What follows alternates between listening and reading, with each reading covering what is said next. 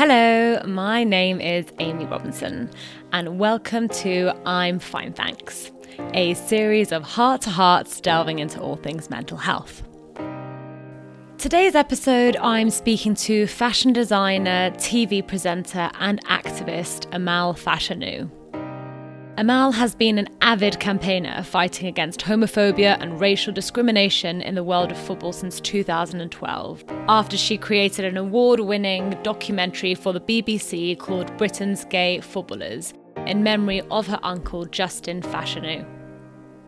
This episode really got me thinking about the importance of support within community and how much we as humans have this undenying need to belong. However, what makes someone belong seems to be governed by what our society deems norm or what our religion deems as correct. We sometimes don't realize how much that we're being governed by these subconscious barriers that we just forget to see the human being that's in front of us for who they are. Hopefully, in time, we can remove these labels that we seem to need to place upon people and just accept people for who they are something that Amal has been doing in the world of football for over a decade. And here she is to tell us about the Justin Fashanu Foundation that she founded just last year. Amal Fashanu, welcome to I'm Fine Thanks. Hi, Amal. Hi, Amy. Thank you so much for coming and talking to me today. You're very welcome. It's quite funny because I reached, I remember reaching out to you at the beginning of the year of 2020 for this conversation. And since then, since I first reached out, we've had the BBC bring out documentaries with Prince William, such as the Prince William Football and Mental Health. And we're seeing how our future monarch is now utilizing the sport as a vehicle to be getting people to be talking about mental health and getting men's to talk. So I feel like this conversation right now is so topical. Yes, very relevant. So relevant. And I feel like, given obviously that you have been an avid campaigner for nearly a decade for exactly this conversation about tackling prejudice and homophobia and racial abuse. So, for you now in 2020, seeing these sorts of documentaries coming out, I had to ask, how does that how does that make you feel? Well, extremely happy. And I feel like, you know, all my kind of raising awareness and talking and campaigning is is kind of finally coming to fruition in a way. We need to tackle these things and we need to talk about it. And the more we open up about these things and the more we educate, we're going to effectively have a, a, whole generation of people who can openly talk about mental health. And if they are suffering mental health, they can open up without finding it so difficult and finding it so much of a taboo. My friend Marvin Sordell, uh, he was actually in Williams' documentary you know, he was a footballer who suffered from mental health and he decided to retire because of it. I just think it's incredible that someone like William, who obviously has incredible power, can effectively change minds, would get involved in something like hmm. that. And it's evident that we need it. And what better time than now? Yeah, absolutely. So, to provide a bit of a background to anyone who may not be as familiar, so you founded the Justin Fashanu Foundation in 2019, a foundation set to tackle homophobia and racism within the football community. And the foundation is named after your uncle, Justin Fashanu, who took his life 22 years ago. He was Britain's first million pound black footballer and first openly gay footballer. Two massive milestones which should have changed the face of football and instead sadly resulted him to taking his life. Now, I mean, now here we are 22 years later since his passing and 30 years since his coming out, and we've still not seen one single openly gay or bisexual male footballer in the Premier League. Yes. Hearing me even say that, how what what's is the, what comes to your mind when I'm saying that? It gives me goosebumps to be honest. I just feel how sad is it that within the football game that there, there hasn't been able to be someone who can be who they really are. You know, we know there are gay footballers and it's not really a question. this is statistic. You know, you've got a team of X amount of men, uh, you know, one in five are going to be gay. It's just how it is. The fact that they can't come out and the fact that we haven't actually seen progress in that way, it's extremely sad. And it just leads us to thinking and knowing essentially that within the football game there is a problem. Yeah. There is an issue and we need to tackle that issue. Mm. And since my documentary in 2012, I would have expected someone to come out and mm, this hasn't happened. On a more positive note, I have had footballers come to the foundation and seek help and seek advice. And, you know, they have openly said that they are gay, which is something that's positive. And that even though they haven't come out to the public domain, the fact that they've come out to us as a foundation or to me, it means that we are we're not far away from that. Yeah. Right. So it might be the case of next year or in the next two years that a footballer who is currently playing decides to come out. We have had people like Thomas Hitzlsperger, you know, there's a few others who have come out, but sadly it's been when they have, yeah, retired, retired and after living the limelight and whatever, and then they've felt like they wanted to be true to themselves. Hmm. But the secret here is that you should be able to be comfortable to be true to yourself yeah. whilst you're in your in the best part of your career because yeah. that's beautiful and the fact that you can't do that there's definitely a problem yeah i actually pulled out a letter which came out to press in july which references the justin fashanu foundation taking a snippet out of the letter it says I feel trapped, and my fear in disclosing the truth about what I am will only make things worse. The Professional Footballers Association say they are ready to help a player to come out and have said they will offer counselling and support to anyone who needs it. This is missing the point. If I need a counsellor, I can go and book a session with one when I want. What those running the game need to educate fans, players, managers, agents, club owners, basically everyone involved in the game. If I was to make that step, I'd want to know that I would be supported at each step of my journey. Right now, I don't feel I would be. I wish I didn't have to live my life in such a way. But the reality is that there is a huge amount of prejudice in football. As things stand, my plan is to carry on playing for as long as I feel able to and then come out when I have retired. It was great last month to see Thomas Beattie raise his hand and admit that he was gay, but the fact that he had to wait until retirement tells us all you need to know. Footballers are still too scared to make the step while they are playing. For the past year, I've been getting support from the Justin Fashanu Foundation, not least to cope with the toll that this is, ha- this is having on my mental health. Without that support, I really don't know where I'd be now. I know I might get to the point where I find it impossible to keep living a lie. If I do, I plan to retire early and come out. I might be throwing away years of lucrative career, but you can't put a price on, on peace of mind, and I don't want to live like this forever. I literally had shivers when I read that. I was like, yeah. the fact that he is in a position where that that's going to have an effect on their professional life. And if you're looking, what I mean, there's always rumours circling on there about gay footballers. I would love to think now if Justin was here and Justin was coming out of 2020 that he'd be dubbed a hero. But then you see rumours such as like I mean, I don't know if it, you know, who knows? Maybe it is true. Maybe it's not. It doesn't really matter. But the rumors circling around Ashley Cole when he was gay and the abuse yeah. he got to the point that inflatables were banned from stadiums because of abuse chants and and you know you just think well actually if someone was to come out now maybe it'd have the same reaction to 30 years ago what do you think I mean, I'm not going to lie. Maybe that would be the reaction. But the problem is, is that, you know, you can have all the money that you want, but essentially you're never going to be happy. I, I would be very naive to say that if a footballer came out now, that no one would care. They are going to care.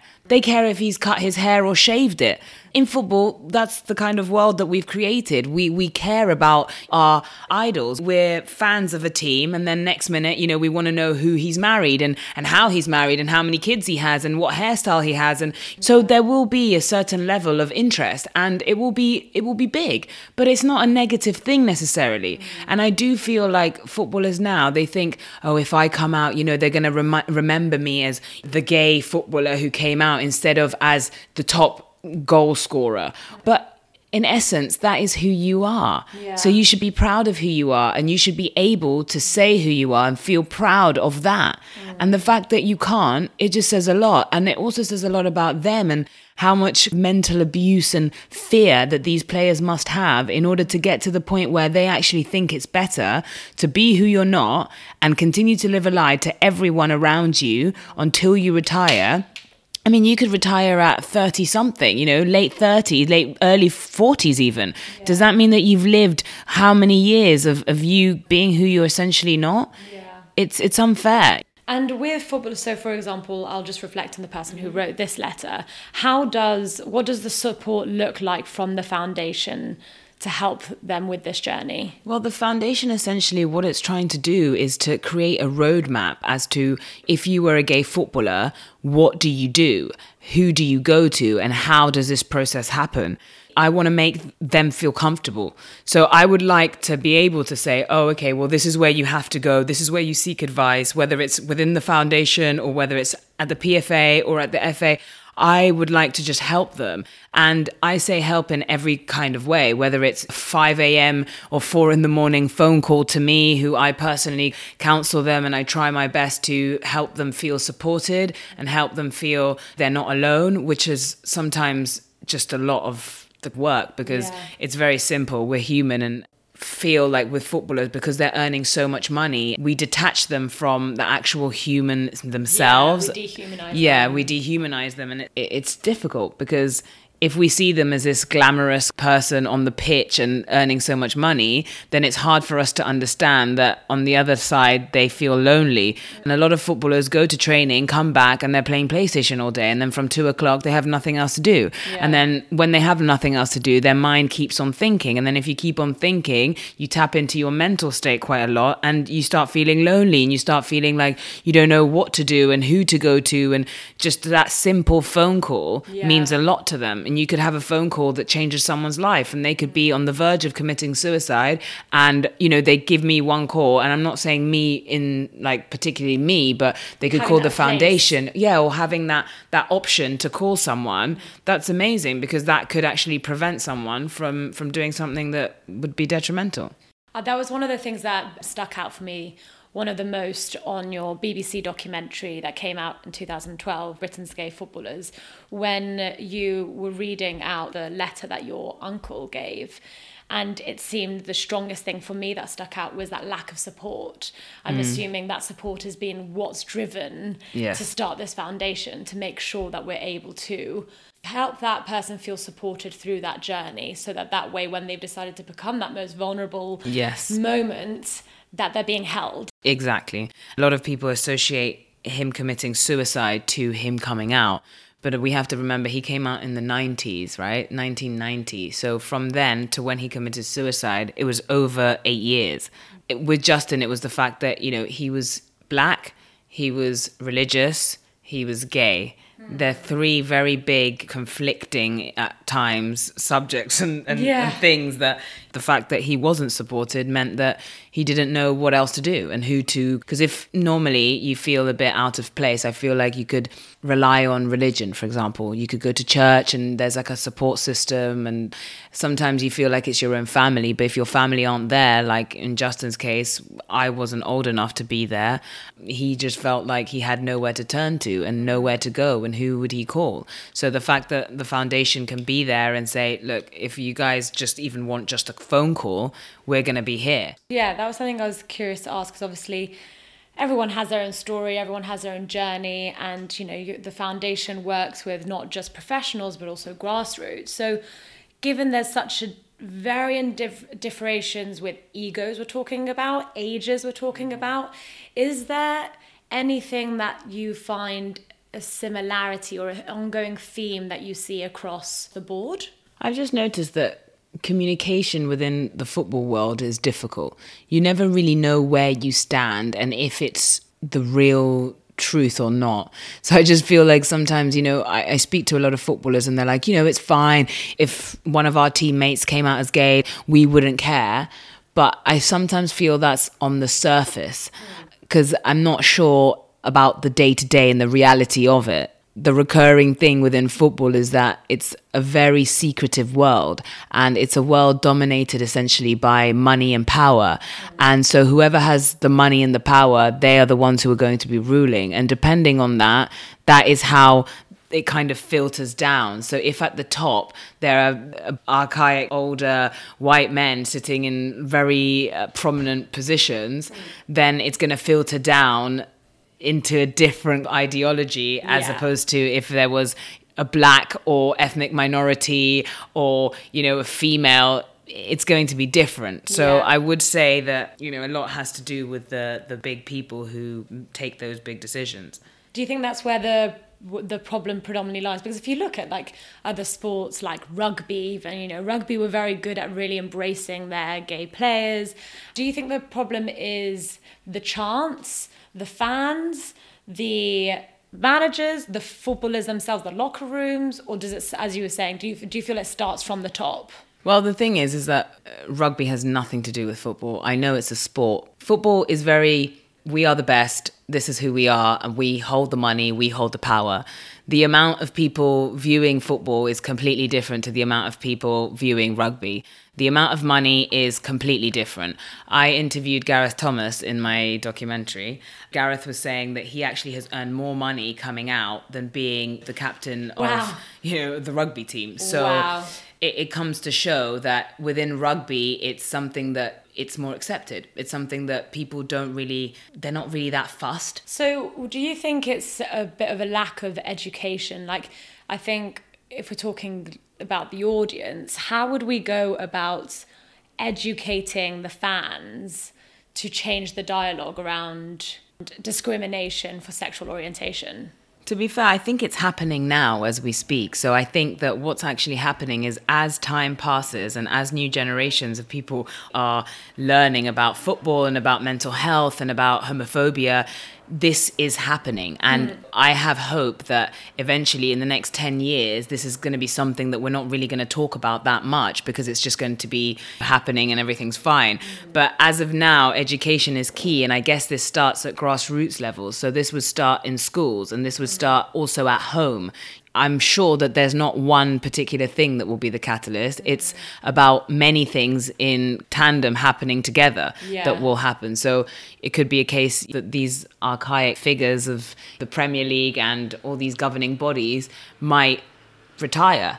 And, And then new people are new people are come filtering through. So new mentalities. It might mean that there might be more black ethnic minority managers, which right now there aren't many, you know.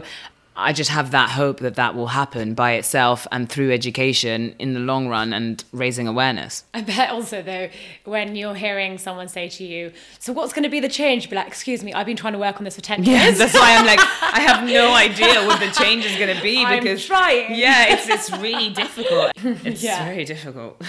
What do you think perhaps the PFA and FA could be doing more?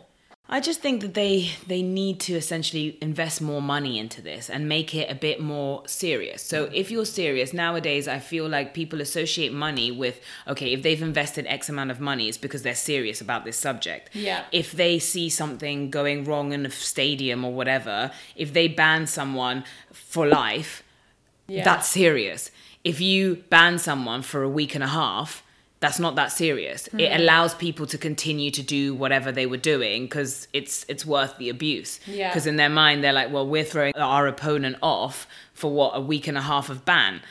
You know, Hmm. Yeah, yeah, yeah. but so I think the measures have to be a bit firmer, drastic. more drastic. I think that the PFA, the FA, if they continue to raise awareness with people like the Justin Fashanu Foundation, which is us, or Stonewall, Kick It Out, uh, Proud Canaries, it's a case of everyone coming together and saying, you know, we're not going to stand for this. And we have the Premier League and FA and PFA behind us saying the same thing. So it's almost about everyone coming together, unanimously, all of us together saying, this is wrong we are actually going to to do something about it and we're not just going to let it slide Well, I, yeah, I think it's a very good point. The more drastic the penalties almost are because I mean, there's some of the chants that you're hearing. Like I actually overheard. I had an interview with your dad, and your dad was actually talking about some of the chants that he was getting when Justin had come out, and, and even he said uh, in Good Morning Britain that he was getting this even a few years ago. Yeah.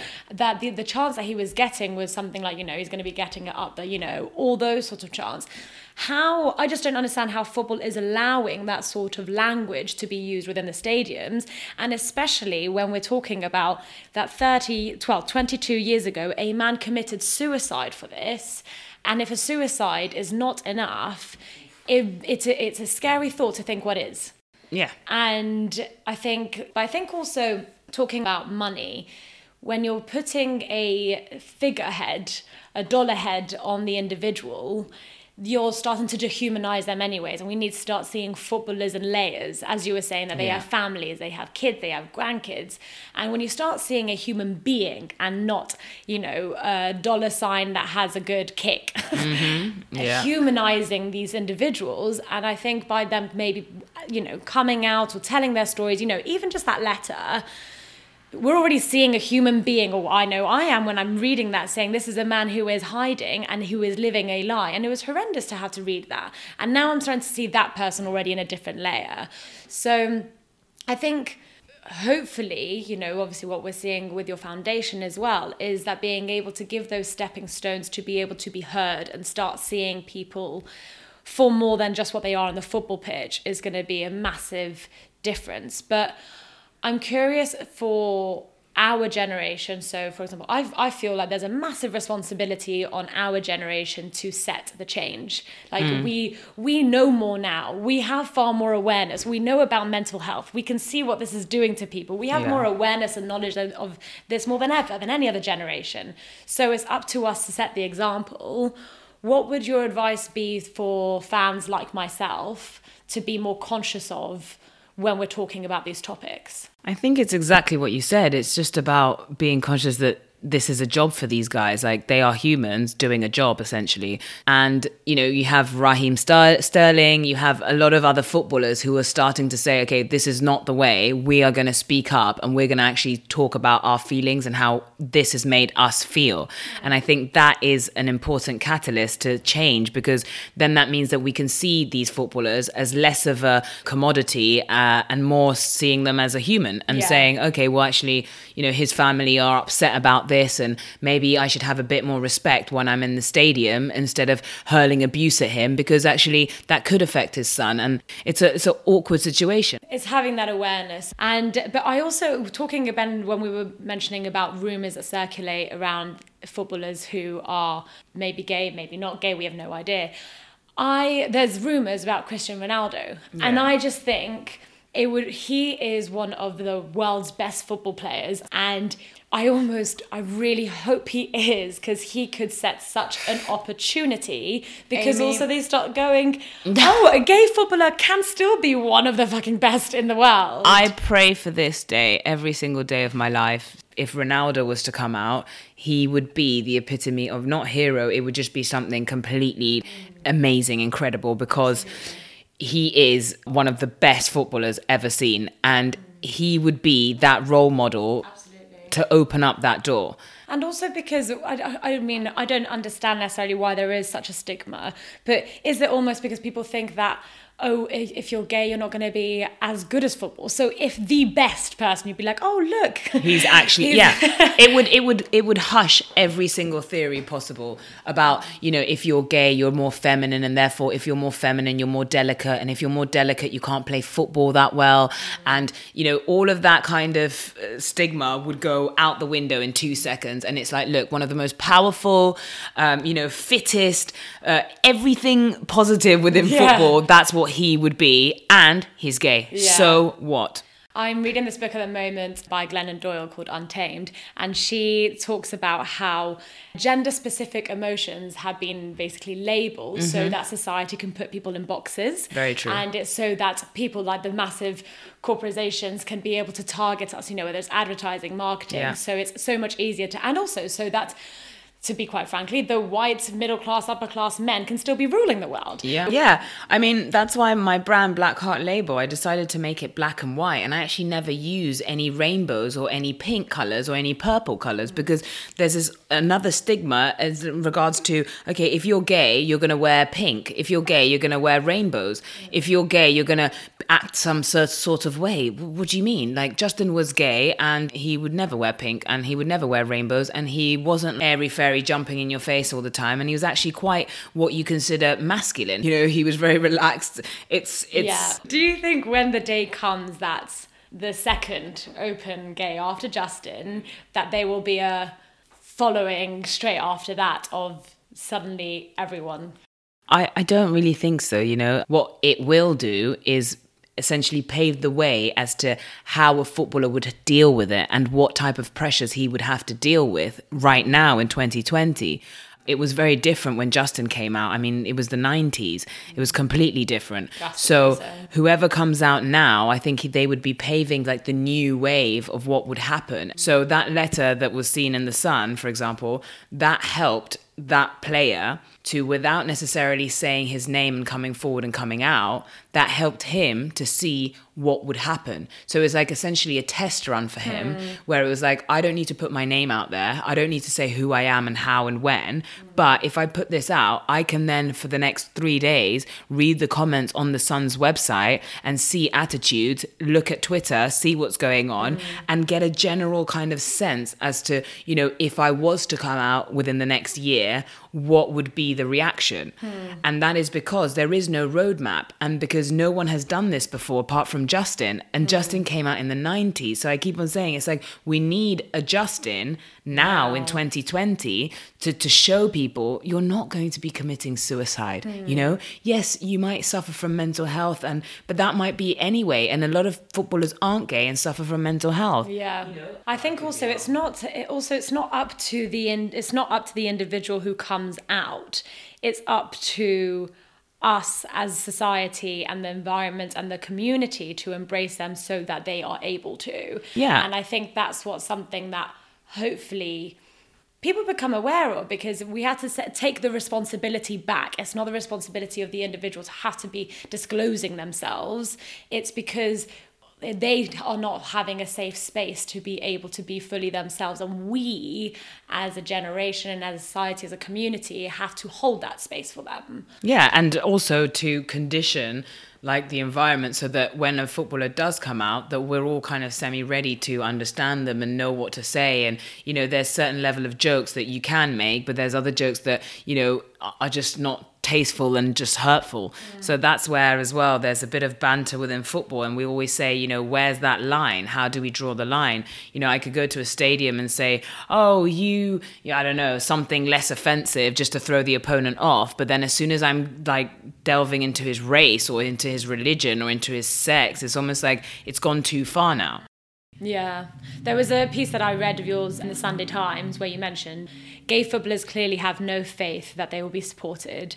I urge the game's governing bodies to join us in creating a detailed plan to help players who may want to come out and feel safe in doing so. If this does not happen, we may wait another 30 years before football joins the modern age. Even, you know, things like an advert or things like things that kind of make footballers even today. So say someone like david beckham. I've never really seen like these footballers go on tv and say look it's okay to be gay in football mm. you know? And i think it's a lot of it we need to see those things. So that's why i say whether it's as a campaign or as an advert we need to see the fa david beckham you know important figures within football saying this is what it is. Yeah. And a lot of the times as soon as you have something like that, that also opens up a whole nother layer. Mm. And it does make us as viewers as well be like, right, this is something that yeah. we should start helping towards and, you know, be concerned about. Well, we're already seeing how much of an impact it's happening, seeing Prince William speaking to these global football stars, just talking about mental health. Yes. It's like, okay, well, how can we bring the sexual orientation into that conversation? Well, this is another thing that. So you've got in a football team, you've got more than half suffering from mental health, three quarters who would be black, but we can't see that they're gay. Yeah. We don't know that they're gay. Yeah. it's something that you can hide for as long as you want to until you decide. So it's that silent, unseen issue that unless someone comes up with it, all we can do is try and condition, but it's never going to be enough because there's not that one person who bounce off of and, and understand what's going on to try and support them and help them. I watched an interview with Justin, and he said what really drove him on the pitch was he was almost he was representing the black community. He's mm. like, I want people to one day see me and know that this is something they can dream of because obviously he was the first million pound black yeah. player. Yeah. And you know, I just think now over three decades later, yes, we're seeing more black football players the racial abuse is still there. It's very, very, very prevalent. How much do you see racial anxiety within the Justin Fashanu Foundation? I think, you know, Justin suffered mental health. He was black and he was gay. So for Justin, it was like three big things in himself that was difficult to manage. So I think Justin, for the black community, he was a big role model.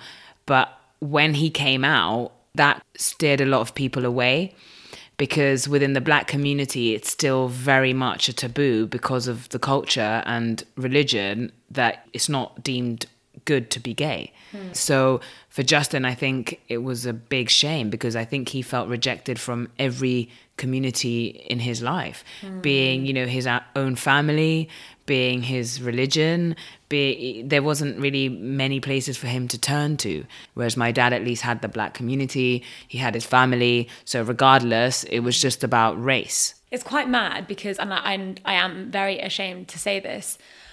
I really thought r- racism was a thing of the past. You know, I've, be, I've mm. lived in London for many years now. It's so multicultural, and I just didn't think racism was a thing. And then this year, obviously, we through the death of George Floyd, we saw a uproar. The world woke up. Yeah. And me included, because mm. I realized, bloody hell, this is actually still a thing. And I saw a piece in Vogue, which was where they featured your picture where you were protesting the day yeah. after George Floyd's death. And I read the piece, and oh my God, the piece, she, this journalist, yeah. Anyway I, am I'm, I'm speechless. I can't even say it, get the words out as to like it hit me so hard. But one sentence that i act that actually made me well up was the journalist wrote i'm tired of having to explain why my life should be valued let's just sit with that for a moment. Yeah. how explaining why my life should be valued. The fact that there is any human that has to justify their existence actually like even it makes me well up now just thinking about yeah. it. Like i just find that so tragic. How are we still seeing this? It made me realize uh, it made me fear that i've realized what a blinkered life i've lived because it's just not a discrimination i've had to live with myself i i had to ask how much have you felt that within your lifetime I've lived a lot of racism. When I would have any kind of dispute with a kid, the first thing that was going to be screamed at me was, you black, whatever. And that just becomes part of your day to day. And growing up in Madrid, I realized that they're just not in touch with it. But that's not my fault. That's mm. not hmm. my problem. And I don't have the problem, you know. And it's only now that I'm older, I'm so happy with who I am. And I am mixed race. And whether you like it or not, you know what I mean? That's what I'm always going to be. Mm. So it was a difficult period, though, because my mum's white and obviously all my family's white. And I was mixed race in Spain, in Madrid. And effectively, there was not one single mixed racial black person in my school mm. or in my area. And I'm quite ashamed and sad to say that until I was 19 years old, I barely had a black friend. Hmm. In a way, it, it's crazy because I've, I've lived as a white person, not being a white person, being not accepted, but at the hmm. same time, being accepted and just moving on. Hmm. So it, it's hard. When George Floyd incident happened, for example, I felt it deep within me because not only because I'm half black, but because, wow, you know, we're in 2020 and we're still having to talk about this issue. And I was actually going for a walk, and all of a sudden, I started to hear helicopters and I saw crowds. I actually said, let's go see what's happening. Next minute, I was like, right, we're marching. And I felt it so deep mm-hmm. that I was actually featured on Sky News, and there is there is my friend who basically in Puerto Rico sent the video to my mum in Madrid, so from Puerto Rico Oh to God. Madrid, and said, "This girl looks like your daughter," and my mum goes, "No, no, that is my daughter." and the way I felt, I, I start getting like excited now because I genuinely felt like we were in that moment in time mm. we were protesting and we were being heard. Yeah. and it was being voiced. And for the first time there was so many white people with me there hmm. that it made me feel even more powerful because this isn't just a problem between white versus black. This is a problem that we all have as a community hmm. and in this world. And we were actually all together at that time. And honestly you don't even want to see the piece because i started screaming. They were trying to interview me and i couldn't stay still because i just was like going with it because i felt it so much. and it was it was incredible time. I mean it's a very big shame that someone had to die in order to get to this point because we don't need to push it that far Yeah. you know in order to understand and see that this is wrong and the way that we're living right now especially in the states it's completely wrong Hmm. i must admit in the uk i don't think i feel like it's as much of a problem as in america Yeah. but it still is and i feel what it is in the uk is that it's a more passive aggressive type of racism where it's they won't be racist to your face but they will be racist behind and around the scenes hmm. so It's interesting when we were saying how it's more prominent in America, or we see it to be more prominent in America than here. Because I think a bit like when we're talking about FA Cup, it starts from the top, doesn't it? If mm-hmm. we've got someone leading a country, such as Donald Trump, vocalizing and almost encouraging discrimination and then that gets filtered into the nation because i mean you know once upon a time not even that long ago there was a black president Yes, and how yes. quickly within the four years Everything's the- changed. the yeah the dialogue has changed within the nation so it's showing how when there's these sort of conversations happening how we need to be aiming for the top for it to be able to trickle down Yes. but so this week I was on a bit of a high because between the foundation, the unnamed gay Premier League football player writing a letter to say that unless it was changing the environment, he would come out as gay, Prince William opening up about the dialogue with mental health amongst men and utilizing football as a vehicle, I was like, yes, I'm in the midst of change. I'm on this high. Yeah. And then a couple of days ago, I then read this piece in the Guardian, mm-hmm. and it gave the some of the statistics have been pulled from Kick It Out, and it was saying that this year racial abuse is up 53% in the sport since last year, and 95% up up in sexual orientation abuse Wow. this year in football. That's you can imagine my height. just Yeah. I was like, oh, 95% up. I was like, are we going backwards? I was like, no, no, no. So, so yeah, I didn't want to necessarily just completely put a little complete shitter in it. How are we in 2020, 95% up in sexual orientation abuse? And I think that's a figure that, I mean, I found it so mind boggling that I had to say it because I was like, people just need to be aware. Maybe this abuse, because also we don't know necessarily where these stats have come from, we don't know what they mean, but they could be as simple as the chance. What we need to be really considering is what we are saying. If we think about what we're saying when we're in an office space to our bosses, why are we not thinking about what we're saying when a football stadium? It's because genuinely, like, there's something within football. It makes you the the level of aggression in the stadiums is so high. I've seen fathers of my friends who are important, prominent people in business be in a meeting, completely normal, everything very educated, very under control, leaving the office, entering a stadium, and it's a free for all. Hmm. I've never seen this this change. It's almost like a phenomenon. You're a father first of all.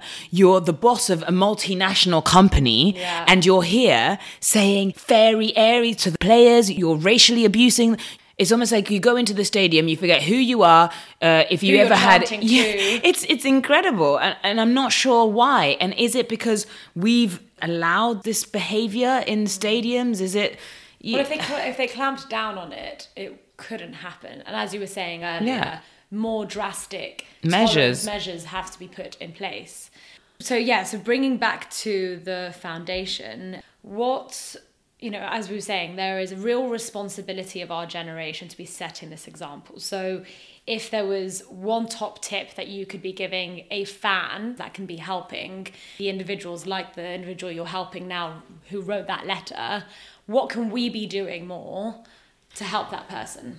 I just feel like when you're in the stadium, check yourself, know who you are you wouldn't be screaming this in any other type of place. Mm. The stadium isn't, we're not in gladiators. This is not Roman times. You're not screaming and they're lions, and this is not how it works. Mm. So you need to understand that. If you have a kid or if you had a brother and they were doing that to your brother, you would not like it.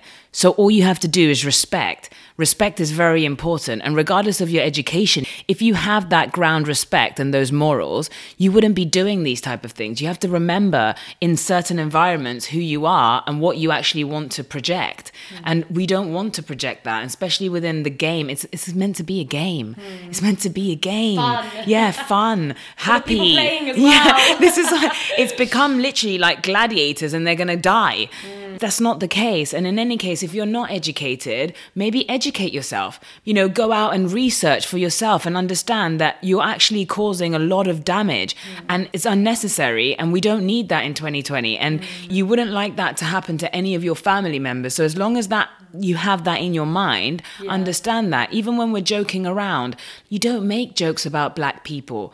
You don't make jokes about gay people. You just don't do that because it's just not funny. So people need to know where their boundaries are and just to know themselves. Because I genuinely think that if people could check themselves, I think the whole world would be a bit better.